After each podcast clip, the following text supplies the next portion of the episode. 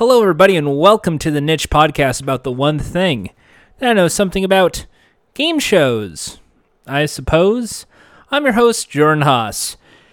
This is one of the big episodes. Uh, lots of reasons. Uh, one, one of the most definitive game shows of the nineteen fifties. Two, the scandal that became one of the biggest issues in the world of game shows. Three, an updated version in the two thousands at the peak of the big game shows. And four, me, Jordan Haas, pitching a rebooted version for N B C. Welcome to twenty-one, right here on Game Shows, I suppose. So, let's get started. Barry and White Productions created this really great quiz show that's based on the rules of blackjack. You have a category, and you get to decide how many points you want that question to be worth, one through eleven. The more points it's worth, the harder the question and the more answers you'll need to provide. If you're correct, you get the points. If you're wrong, you don't get the points. Back and forth you will go until one of you either folds or until one of you decides to hit twenty-one and stop the game. That's the easiest way to describe the show. Two contestants, a head-to-head battle in two different isolation booths. That's right, the isolation booth that you remember from game shows long by, twenty-one. They wear headphones. They're not mic'd up. It's basically what you wish debates would become these days. In this exciting game show, they are presented with a category, one through eleven. One's very brain dead easy, eleven really, really challenging. If you win, you get the standby and you get another opponent, but you come at a risk of your money if you wish to continue playing against a new challenger. If you decide to stop playing, you win a good cash prize, and we move on with two new players. But obviously, that game sounds fun for a while, and then gets a little sour. And then when it gets sour, it starts to lose revenue. So, I mean, I, I Jack Barry is a great game show host. He's what some would argue one of the most legendary game show hosts of all time, not just because of twenty-one, but things like The Joker's Wild when he returned to game shows in the nineteen seventies. But it's the fact that this was a real, and I mean real, just like sixty-four thousand dollars question back in the day, a real big money hit game show. So for this episode, I just want to say this is game shows. twenty-one, the story behind it, the quiz show, the the isolation, the stress, it's definitive game shows. And as much as I want to talk about the game show scandals, I think I only want to glance about it just for a little bit. Because when we're talking the nineteen fifties, and we're talking about this game show, it was huge. Holy cow, the numbers. It brought in the Geritol advertising that came with the show. It was huge. However, like a game show of these days with a Ken Jennings or a James Holzhauer, when there was a streak, people kept watching the show and they kept seeing that face. And they were the first to realize when there's a returning champion and there's a winning streak, the ratings go up. And this was a time before standards and practices. So, of course, if you realize that there is no regulation and you know that if you need to make sure more people watch your show than any other game show that day, and you're up against a few heavy hitters, what do you do? You try and get returning champions as much as you can. Now, originally, they didn't do what you would see with the quiz show scandals that become mainstream. They kind of did what would be normal these days because it wouldn't seem rigged. What they would do is they would get ringers, someone who's really smart, to knock out the current person and knock them out of the game. So now they're the smart person. And they're the champion, the pretty face. And what they would do is, much like in professional wrestling, they would get jobbers. They would get people who are pretty much idiots to be the contestants on twenty-one, pretty much expecting them to not get a single answer correct or taking slow risk, you know, taking the five or the sixes. And then when the freeze happens, oh, the game is over. Because they know they're going to lose. So it becomes winning streak after winning streak after winning streak to the point of, well, because the idea was, oh, well, they're idiots. I guess I for kind of s- scrolled over like the, the, the actual rules of the show. So they're in isolation booths. They're in they're in holding, basically. They're in holding areas. They don't know what the other person has picked or the question. And you pick one through eleven. Uh, so you pick one, you know, what color is the sky? You pick eleven, it is like the physicist who discovered cumulonimbus clouds is named who? Part two, what was the theory that he studied in college? And part three, and that becomes the difficulty of the show. If you're right, you get the points. If you're wrong, you lose the points, much like Jeopardy. And when someone reaches twenty-one, uh, or they stop the game after two rounds, much like blackjack, uh, whoever was in the lead was declared the winner. After five rounds, whoever had the most points wins. And the prize payout was five hundred dollars for the point of margin. So if it was twenty-one to like nineteen, well, that was two points. He made a thousand bucks. If it was twenty-one to twelve, uh, that would have been nine points, which is four thousand five hundred dollars. And you can decide to walk away with that show or continue playing. You only know a little bit about the challenger. And if you go on, uh, you basically keep playing, but the money goes over to the opponent and blah, blah, blah, blah, blah, blah, blah. That's the, uh, the gamble of the show. So, I mean, big money game show, considered five thousand dollars in the nineteen fifties, uh, would be, Jesus Christ, like, you're risking two hundred thousand dollars for a chance to make a million dollars. Like, it's a huge big money game show. And, of course, like, oh, well, we're just going to step watching. The ringers would show up. So now it becomes like, well, you currently have five hundred thousand dollars. You're making big money. You're Here's your fifth champ challenger when we come back. And it becomes like, oh, well, see, this isn't rigged. They're just really good, and this is novel players. So then they would get a ringer when eventually the ratings dip because game shows at the time were live. This was not only live out to the airs, this was live with an audience and live with an orchestra. This is a rare... This game show had a fucking orchestra play during the show. You think Millionaire is intense. You think one thousand Heartbeats is tense with like a string quartet. This had a full-blown fucking orchestra. And that, my friends, was what made this really cool. Even bigger than Name That Tunes Orchestra, by the way. So, as they picked ringers based on the ratings, much like professional wrestling, things started getting a little shaky. So then came an audition by Charles Van Doren. If you've seen the movie Quiz Show, you already know the story of Charles Van Doren. Charles Van Doren would go on to have the biggest winning streak on twenty-one, amass a crap ton of money, become famous because of this. He's super rich. But then they blew the whistle and went, oh, he... kind of got fed the answers because he's been talking to the producers of the show before it aired.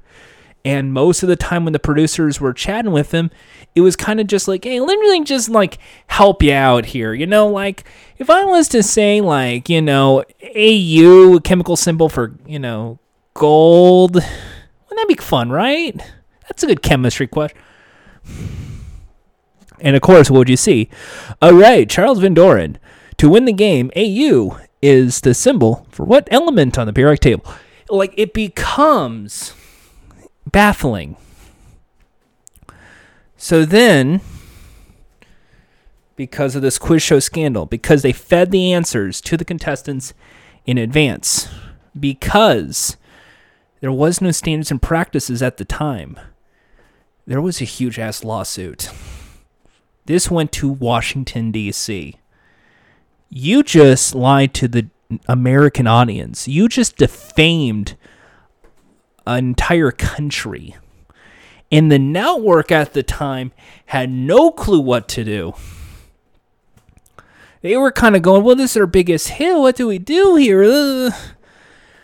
And they decided to just throw the production company under the bus, let them feed to the sharks, and go, we'll do better next time. We will start up standards and practices co-opted by the F C C, who channels the airwaves.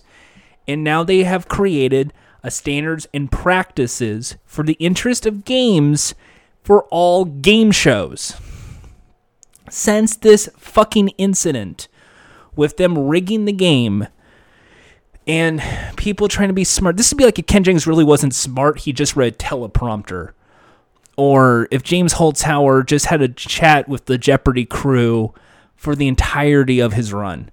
Like, that is how bad it was. With standards and practices of a modern game show, that cannot happen. I have to tell you this right now. I know this is a Patreon exclusive episode, but I figure this is the perfect time to do it because this is twenty-one.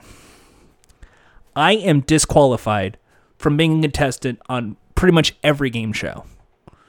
I, I used to be okay. Like, if this was like five years ago, when I was just about to finish college, no problem. But now, no fucking luck. I have friends who work at FremantleMedia directly. I know the executive producers of five different game shows. So I cannot run as a contestant because I can just wave and go, oh, hey, John, what's up? Oh, oh, hey, what's what's up, Josh? What's up? It wouldn't happen. So I can't really do a game show. Why can't I do a game show knowing these people? Well, there's your red flag. I already know the people. So there's already a hint of, is this show already rigged? I already know the staff. Now, that doesn't necessarily disqualify me from the show. But what that does mean is standards and practices has to put me into a weird room and the executive producer, and we have to sign an affidavit that I have no prior knowledge of the questions in advance, and neither does the executive producers, and that slows down a tape day so badly. You have no idea how bad that is for anybody. If you know a show, I have to stop this. I know that guy. He's my roommate. He's my neighbor. I go to class with him. We attend Zuma meetings together. It it freezes everything to a halt. And I do mean to a halt. They don't do a damn thing. You you like how Price is Right is right now? Guess what they do? Price is Right just runs the show, and they just go with the standards and practices afterwards. Why? Because in their world of standards and practices, they don't have to give you the prize. So you're just there and you're just having fun, and oh, you can't get the card because turns out you and uh, Devin uh, are both at the same gym, and you both like to do a four ten yoga class. So it, it doesn't work. You're out. If you work at the network, you're out. Doesn't matter if you work if you work at N B C Universal in some capacity, you cannot be a contestant on an N B C game show. That's how that's how screwy it is. So if I work at the Sci-Fi Channel, I'm a writer at the Sci-Fi Network. I have a talk show. I, I'm a contributing comedy writer at Comedy Central. Well, that's Viacom. I can't go on any C B S product unless there is specific affidavits. So just so we're clear here, game shows are stringent. And if for some reason I'm allowed on the show, there's a lot of legal. There is a whole lot of legal, and that's where I understand a lot of people kind of go like, wait, that's not fair, because I hear that all the time, and not in the game show fandom, in mainline audiences. When you see Dancing with the Stars and it's all celebrities, well, some of them are in A B C shows, so they're promoting their A B C shows. But they have the sign legal that, like, you are not tampering with Bruno or uh, Carrie and Antibella's score, for instance. And they have to play it normally because the scoring has a direct impact with the procedure and the leaderboard, blah, blah, blah, blah, blah. So standards and practices is huge. I'm disqualified from ever being a contestant on Big Brother because I've worked on Big Brother. Same with Minute to Win It, because I know every game, and I know every secret to every game. I can't even disclose the secrets to the game, even in the Minute to Win It episode. I know the secrets. I can't tell you. It sucks. By the way, uh, it's a breathing game, so you just gotta, and it works. All right. Uh, so... To me, twenty-one and the quiz show scandal made game shows, yeah, it's scary for me to be a contestant, but at the same time has made it more fair and impartial than a lot of other things. This is, to me, game shows are now treated like sports. You know, a commissioner, uh, what's the rule set like, what's the referees, what is the known ground rules.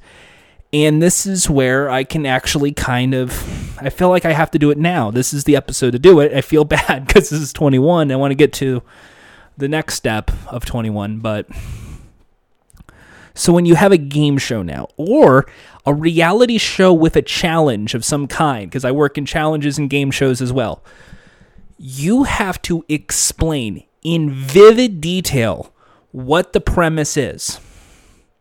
You have to explain every round, every consequence, every action, and opposite reaction. And you have to make sure it's quote-unquote fair. All players have an equal chance to win the game. Or if not, it is known in advance. So, the three slots on Press Your Luck were randomly chosen before the show. But to earn the spins, you have to buzz in and give a correct answer. If you buzz in and say the correct answer, it's three. If you give a correct multiple choice as it goes down the line, which means second gets second choice, third gets third choice, it's worth one. Ch- then we move on to round one. As the board rotates, the player with the least amount of spins goes first. If it's not, if it's a tie for least amount of spins, furthest to the left goes first. They get to decide if they want to press their luck or pass. By pressing their luck, the slots will rotate on the board. They push the button and it shows what it is. Then they have to make a decision, stop right there, and pass the remaining spins to an opponent or not. As this is the first player, they get to choose because there's a tie. But if not, it just keeps going from there. Whoever has the most money at the end of round one has the advantage of going last in the round two. In round two, it goes by players with the least amount of money instead of spins. Whoever has the most money at the end of the game wins the game and keeps all the cash and prize. Like, it goes in from there. And that is just a long-winded game show. Try, like, Big Brother. Try Price Is Right pricing games. Every single challenge you see on Survivor has been approved by standards and practices. So every single time, it was just rigged because, you know, the person couldn't swim. Did the swimming challenge against the swim guy. Like, no. That was not what, it was not just that. The the premise that they gave to standards and practices was the teams chose who did what part of the stage. Not the not the producers. So the fault isn't on the production team, it's on the team itself over who went to what station. And because of that, they also go into like every premise of what each leg of the thing is and what's the weight maximum and the, the, the and they have to prove it. And if they approve it, they go on and do the challenge. Same with a game show. Well, if they push the button and win the money, we're okay. Push the button, win the money. That's why on Deal or No Deal, there's an independent adjudicator, by the way. Uh, it, Casey, I forgot to bring that up. The reason there's an independent adjudicator on Deal or No Deal is because the banker is a producer. If the producer knows what the money is, that defeats the purpose of the game. It needs to be fair because it's a battle between an executive producer and the price budget and the contestant itself. So by having an independent adjudicator, neither the producer nor the contestant knows what's in what case. So that lets the negotiation part of Deal or No Deal into something interesting. Now, Standards and Practices has had to get involved in game shows recently. As recently as twenty ten with Our Little Genius. I don't know if I talked about this on the fifth grader episode that's coming up, but uh, it's an exciting episode because it talks about standards and practices slightly. So Our Little Genius was a Fox game show where contestants had to, basically kids had to answer like college to PhD level questions to be super smart in astrophysics and math. But the casting producers did exactly like twenty one did nineteen fifties. Hi, to let you know in advance, uh, when we mean math, we mean pre-calculus, and you know things like what is a uh, what is an isosceles triangle and what's a hypotenuse, you know, things like that. Can you just just to remind him, because you're going to get questions about hypotenuses and whatever. So that becomes a red flag, and they had to pull the plug on the game show. Mark Burnett almost got sued. Fox lost a shitload of money, and they had to pull the plug on the game show within four days of air date. Standards and practices are serious. It's one of the main things that I take seriously in the world of game shows. This is why I love talking about formats. This is why I love talking about production. Because, yeah, it's a fluffy, happy-go-lucky show, but behind all of that is red tape. Behind all of that is serious rules. And someone there is taking it seriously. They're not, they don't care what the jokes were by the host. They don't care what the contestant does for a living, as long as what that contestant does for a living is not associated with a fucking team. And that's what makes this show work. And that's why ninety percent of game shows I see on the internet fucking suck. Because there is no standards and practices. You're fucking bullshitting with your friends. Shut the fuck up. Anyway, that was fun. Now I can talk about Maury Povich. So, we're at the height of of million-dollar game show mania of the early two thousands. Yes, you have your wonderful world of Who Wants to Be a Millionaire. Greed. Uh, it's your chance of a lifetime. Winning Lines. And with the case of N B C, Weakest Link and twenty one. twenty one got rebooted as a million-dollar game show because, of course, you would. It's a million-dollar game show. And, well, originally, the concept was that if you uh, win the game, you advance, and you go up a money ladder, and you play perfect twenty one, and blah, blah, blah, blah, blah. But this time around, instead of answering a multi-part questions, and the tougher it gets, and, and it's no multiple choice, this game, it's all multiple choice. It's just the amount of multiple choice questions determines based on one through eleven. So it follows the original format of one, two, three, one through eleven, here's your category. And you're in your isolation booths. There's still an orchestra, by the way. And it's with a modern, like, L E D, widescreen television display. Everything is fancy fun. And Maury explains the questions. And if you win the game, you get one hundred thousand dollars. But unlike the original twenty one, where you lose points for a wrong answer, in this game, if you get three strikes, you're out of the game. If you freeze, you are out of the game, but your opponent can keep answering questions to try and beat your score, unaware of what your total is. If you both match, well, obviously by freezing first, you win the game. If it's a if it's like twenty-one twenty-one, first to freeze wins. That's how they did it. And if you're wrong, you get a strike. Three strikes, the game ends. You automatically lose. It doesn't matter how many points you get. You get nothing. Once in the game, you get a helping hand, a second chance. And that is, you bring a friend along, they walk out to the podium, and they give you their advice on what the answer is. That's, so it's like a walking phone a friend. We're not calling them up, we're just bringing them on stage. Hey, who won the Super Bowl this year? Okay, New York Jets. And that's it. If both contestants uh, screw up, well, of course, they both get strikes, but we keep playing. Game one's for one hundred thousand dollars, game two's for two hundred thousand dollars, game three's for three hundred thousand dollars, game four's for four hundred thousand dollars. And every game thereafter is worth four hundred thousand dollars, meaning they can win a million dollars. Yay. When they realized that didn't work, they changed the the flooring so it's twenty-five thousand dollars and fifty thousand dollars, then one hundred thousand dollars, quarter million, five hundred thousand dollars, seven hundred fifty thousand dollars, and a million per game afterwards, making it the richest game show ever made, but it was never, ever really reached. So if you lost the game, you got one thousand dollars. There was no points, and the scoring system was kind of weird.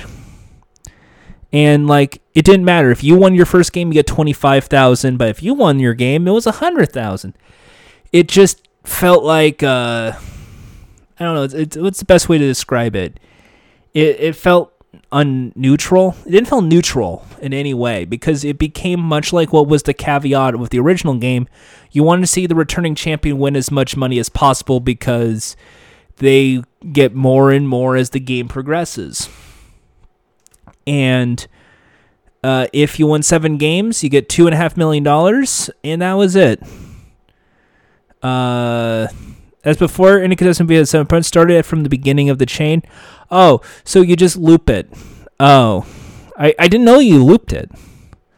Wow, this is new to me. Apparently, it's not every game's four hundred thousand thereafter. It's just a chain. One, two, three, four. One, two, three, four. That's awkward. Why would you make a seven hundred fifty thousand dollar chain like that? Then, wanna never mind. That that's a stupid idea. But the contestants originally, you got to have the audience pick the next opponent. Uh, all right. Uh, and in perfect twenty ones, you get six true false questions in a category with one point, uh, and then going to six. After an incorrect answer, the champion can stop playing and receive ten thousand dollars per point. An incorrect answer in the round forfeited the money. Answering all six questions won two hundred ten thousand dollars bonus. Uh-huh. What? But that would not make sense to risk. Because you risk ten thousand dollars for thirty thousand dollars. But then it becomes double or nothing for sixty thousand dollars. Would you risk sixty thousand dollars for one hundred thousand dollars? And then would you risk one hundred thousand dollars for one hundred fifty thousand dollars? And then one hundred fifty thousand dollars, it was one hundred fifty thousand dollars for two hundred ten thousand dollars. That does not really gel well as a, as a structure. So Perfect twenty-one doesn't really seem like a fitting final round. Even if it's true-false, it doesn't work. Uh, the biggest winner of the first payoff structure, the one, two, three, four, one hundred thousand dollars, was Raheem, who won one million one hundred twenty thousand dollars, which was the all-time game show winnings record at the time of the show airing. Over four victories, and I'm guessing walking away at a few perfect twenty-ones. Three of which was because the opponent struck out. David Leaguer won one point seven six five over six wins with the new payout structure and was the top winner in American Game Show history until two thousand one. He is now the eighth highest winner. All right. Let's look at the game show winner records. So, Ken Jennings with five million dollars. Uh, Brad Rutter, second place. James Holzhauer, third place. Andrew Kravitz, two point six. Then Kevin Olmstead, two point one. Oh, that's right. Andrew Kravitz from Million Second Quiz. Remember that show? They gave away two point six million dollars because they couldn't win the biggest cash prize in game show history. Ed Townend won Millionaire, and then you had uh, Ashley Register, and that was Duel. Remember Duel? We talked about that. Uh, yeah, then David Leaguer on Twenty One. That's that's it. That's uh, wow. That's that's uh, interesting. That's an interesting fact.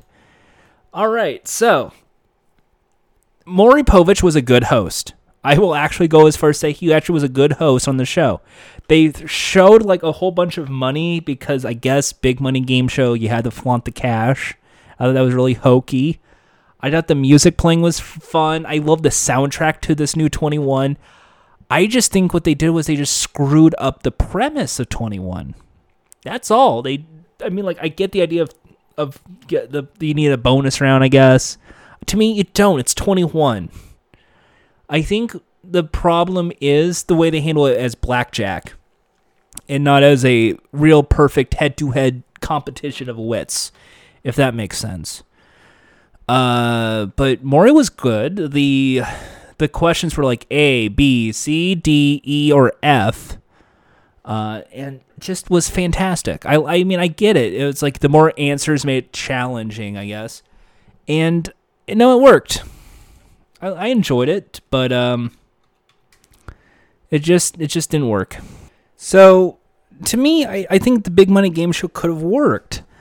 I think maybe the problem was you didn't take the original precaution. Maybe you should have done it like the margin of error times ten thousand instead of five hundred.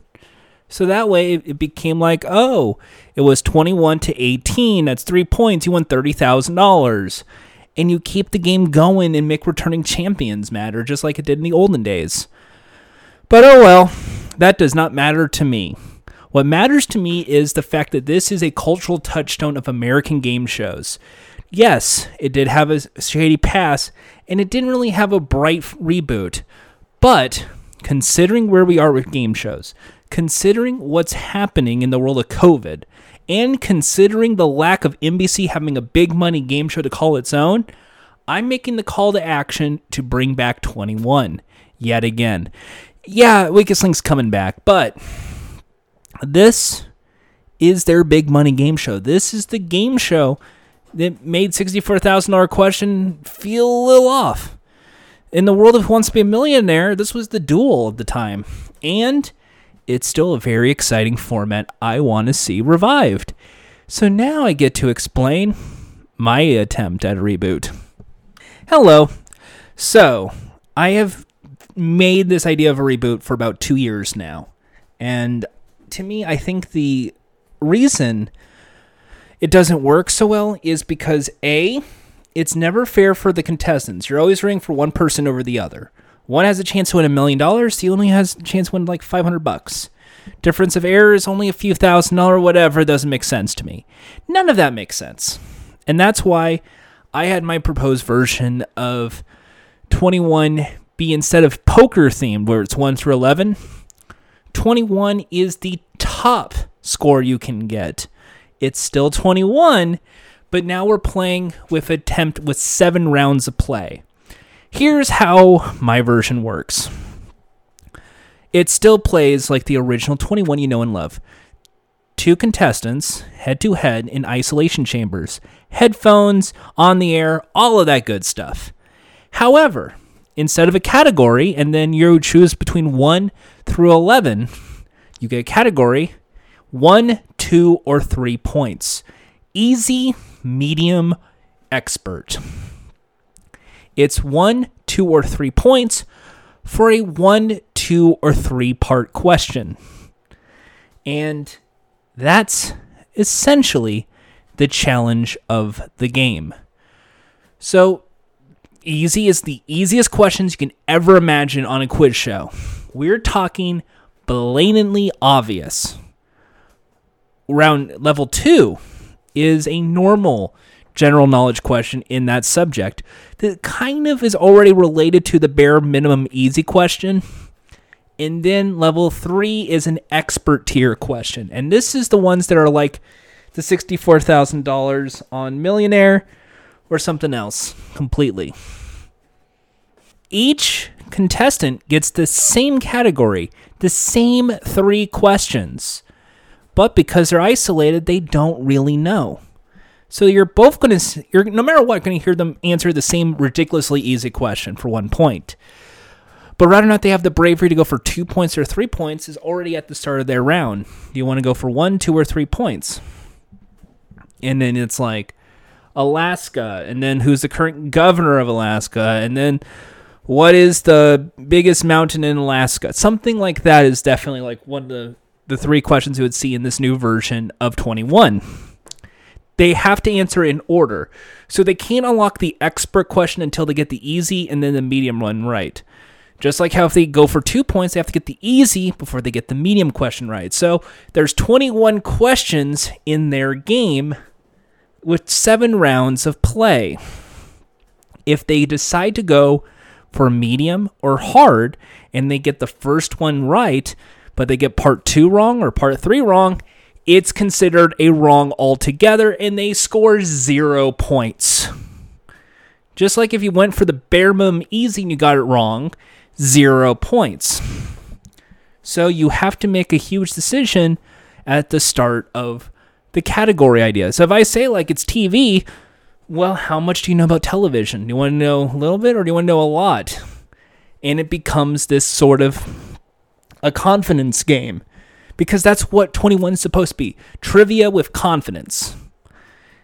And because of the scoring system being either zero, one, two, or three points per round, multiply that by seven, you can get up to twenty-one points in a single game.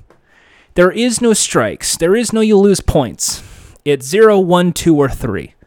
The reason it is, because to me, that makes it a close scoring game. You don't really know who's going to win the game until the final rounds. Rounds five, six, and seven, when it could be a blowaway or it could be a one-point difference. Reason I want to see a one-point difference? Simply put, I'm inspired by basketball rules. I am inspired by sports. This is a head-to-head game that if you know right now after two rounds the score is four to five, you're going to keep watching the next act because it's a one-point difference. Ooh, this is close. That one-point difference makes all the difference in the world of game shows, just like it does sports. So, if someone blows it in round three and gets zero points, oh no, now they can catch up and they got two points, and now they overtaken the lead, and now it's uh, six to five. That makes for gripping television, and that's where I'm leaning towards. Now, of course, there is an incentive. If you are really challenging and really smart and you decide to go three points through all seven rounds, that's the full twenty-one points, and you achieve it, you win the grand prize. Because if you noticed, I haven't yet said what the grand prize is. Whatever is your winning score, we multiply by five thousand dollars. And that is what you're going home with. So if you won with fifteen points, you won seventy-five thousand dollars. If you won with twelve points, that's sixty thousand dollars.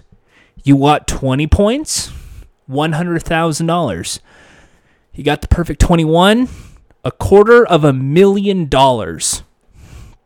And because this is a game show about returning champions, they then get to stay in the box and they go against a new returning champ. We're going against a new challenger where they can continue their streak and continue building that bank.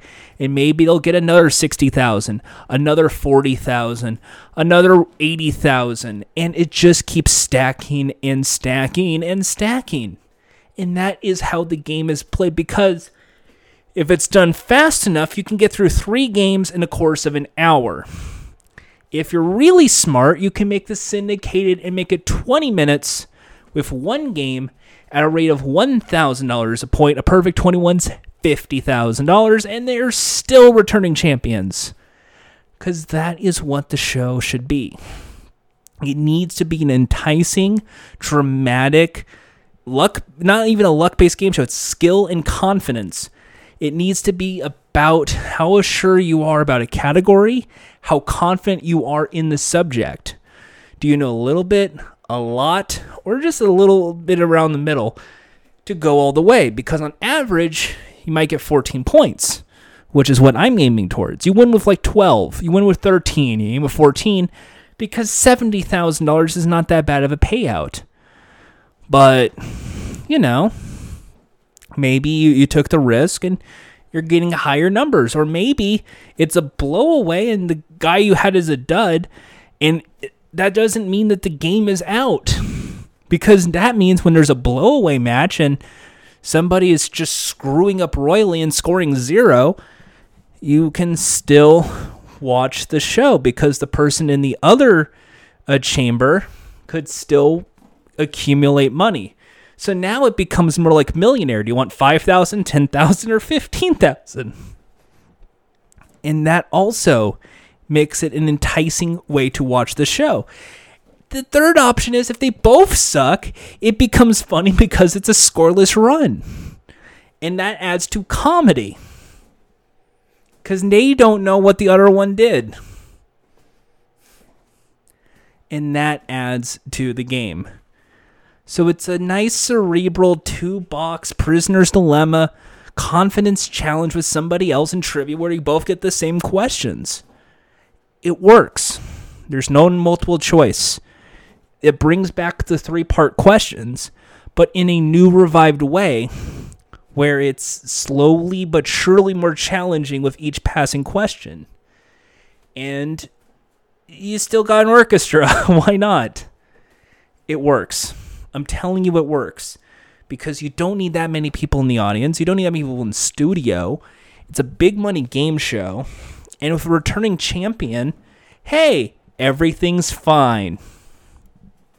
So, because you get through seven questions, you don't end the show early. You have enough to stretch the game out slightly that it's not just two questions and then, oh, we're done. No. You're, the game goes on for at least seven questions per player, making it fourteen, which makes it reasonable. That's all. There is no bonus round. You just, you won. You have won eighty thousand dollars. We'll see you uh, next against so-and-so as you can continue building your pot like Jeopardy.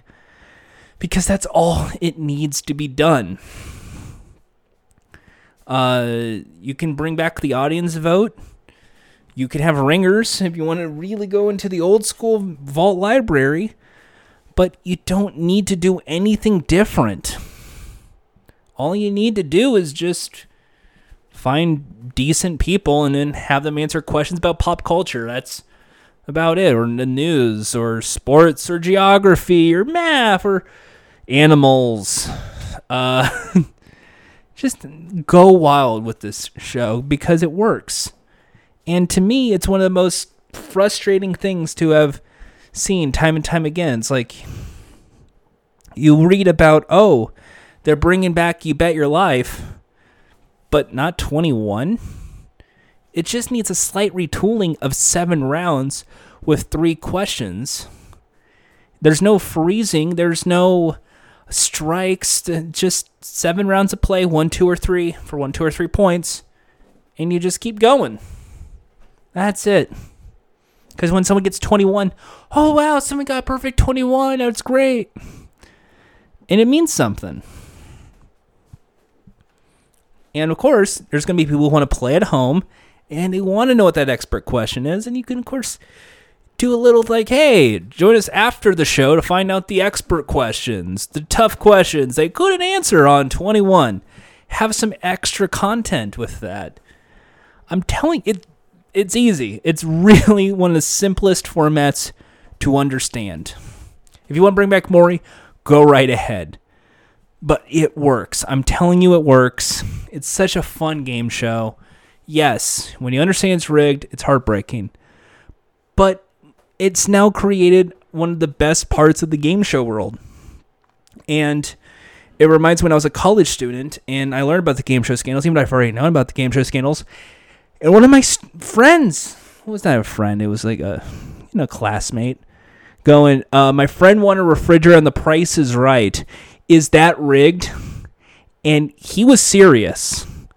And everyone around me who knows game shows looked at me with the biggest shitting grin because they know this guy's going to have a meltdown. I didn't. I just went, God damn it, you fucking idiot.